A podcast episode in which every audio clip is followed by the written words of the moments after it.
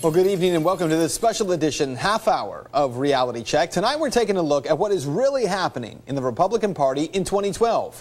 To the casual observer, it might look like a typical campaign season. A slew of Republican candidates at the beginning of the year started off the Republican race. If you remember, that field of candidates, well, it looked like this. Businessman Herman Cain, Minnesota Congresswoman Michelle Bachman, Texas Governor Rick Perry, former Utah Governor John Huntsman, former Massachusetts Governor Mitt Romney. There was former Speaker of the House Newt Gingrich, Texas Congressman Ron Paul, former Pennsylvania Senator Rick Santorum.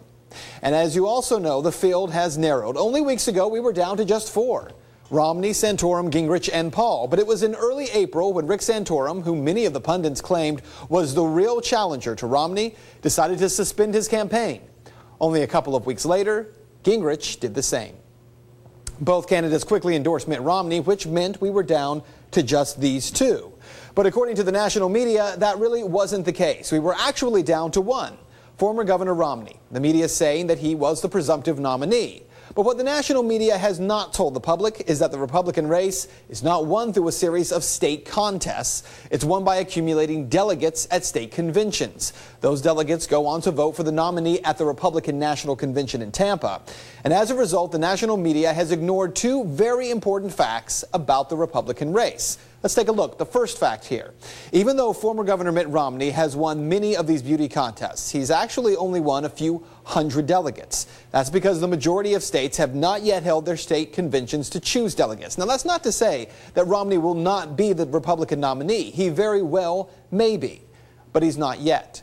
The other fact that they have ignored is that in the states that have held their contests, Texas Congressman Ron Paul is winning large numbers of delegates, and that is leading to massive fights at state conventions across the country. It's also leading many people to take over the G O P leadership in a number of these states, and those people happen to be Paul's supporters.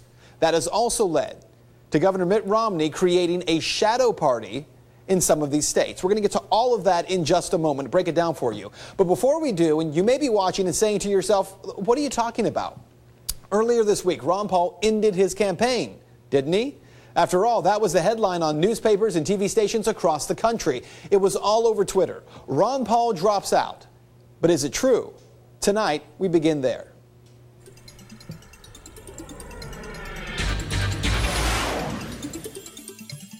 Well, the articles have been everywhere, from Fox News to the L A Times, the A P, even Newsmax. Paul is out. Ron Paul drops out. The headlines are pretty clear, but they are wrong. The actual statement from the Paul campaign explains that Congressman Paul will no longer actively campaign in the remaining eleven primaries. That includes Texas, California, and New Jersey, states where T V buys are very expensive. So doesn't that mean the campaign is over?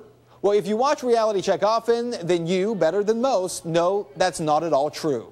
In the case of the Washington Times article cited by the Drudge Report, it goes on to explain something that most people might not even understand. Mister Paul said he will continue to work to win delegates in states that have already voted and where the process of delegate selection is playing out. So what is the strategy here? Well, it's pretty simple. Between now and the end of June, most states will select their national delegates for Tampa. And it's in the fight for these delegates where the nomination will be won or lost. Case in point, this past weekend, two big contests were held in Arizona and in Oklahoma. Arizona has twenty-nine delegates, Oklahoma forty-three. Let's start with Arizona, which was won in the primary by Romney. But the majority of people who showed up on Saturday for the delegate caucus, well, they were Paul supporters, and things got pretty ugly. Reports on Saturday night were that Paul took eleven of eighteen delegates decided in the district caucuses.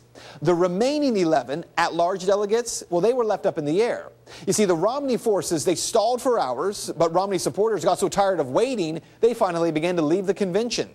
In a last-ditch effort, the Romney forces tried to declare there was now no quorum, and other motions were offered. When a vote for the at-large delegates was finally taken, instead of being read aloud, it was sealed, put under lock and key, with a promise that G O P leadership tomorrow would count those and sort things out. It took them three days to count those, and the list finally emerged. Now we know Paul has only three delegates and Romney twenty-six. People in Arizona not very happy. Then you have the convention in Oklahoma. Santorum and Romney forces united to shut out the Ron Paul people at the Oklahoma State G O P convention. By some estimates, Ron Paul supporters were a majority on the floor of the convention and thus should have walked away with another win. More than half of the people attending the convention were Paul supporters. The G O P leadership in this case, they delayed the caucus. They cited their own clerical errors. And then on the premise that the time for the convention hall rental was coming to an end, they refused to hold a final vote on credentials or to acknowledge the calls for a roll call vote on the delegates or the alternates. And that's required under the rules.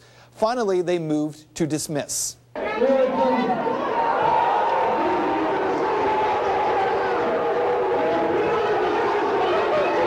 So the convention was moved outside and continued in a parking lot across the street. Basically, we decided to hold what's called a rump convention, and we took our contingent outside, and we redid all the business at the convention, and uh, we've got results uh, to show for that, including nominations of delegates and alternates to the National Convention. Uh, keep in mind, during the earlier meeting, the G O P in Oklahoma did not conclude business, nor did they elect the delegates properly. The folks from Oklahoma who continued the convention afterward, well, they tell me everything was done according to the rules, and And their slate of delegates is legit. So here's what you need to know. Oklahoma delegates from the Paul side, they are filing a legal challenge and now saying that they plan to go to Tampa regardless because they won't be cheated out of their vote. And that's been the same story from one state to the next. Listen, if you assume that the A P narrative of Romney being only two hundred delegates away from the nomination at this point is true, well, then you just might be in for a surprise come August. And that is Reality Check. So clearly, Congressman Paul, not out of the race just yet. And with state conventions in Georgia, Minnesota, Michigan, and Mississippi this weekend, things could be very interesting. Interesting enough that the R N C and Mitt Romney now setting up what are called shadow parties in states where the G O P leadership is now no longer run by the establishment. So what exactly is a shadow party? And why would that be necessary? I'll tell you after the break.